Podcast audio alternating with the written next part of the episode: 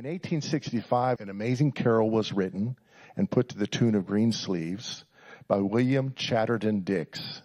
In 1865, he became deathly ill, almost died, and became severely depressed in the wake of his illness. And in his recovery, he drew close to the Lord. Prior to this experience, he was in the insurance business in England. And he drew closer to the Lord and began to write songs and poems like crazy.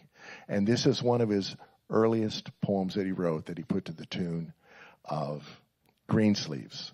So our own Ken Ulrickson is ministering to us in instrumental song the song known as What Child Is This? Theoretically, Henry VIII wrote Greensleeves. He's one of the choices. But his daughter, Queen Elizabeth I, she liked to dance to it.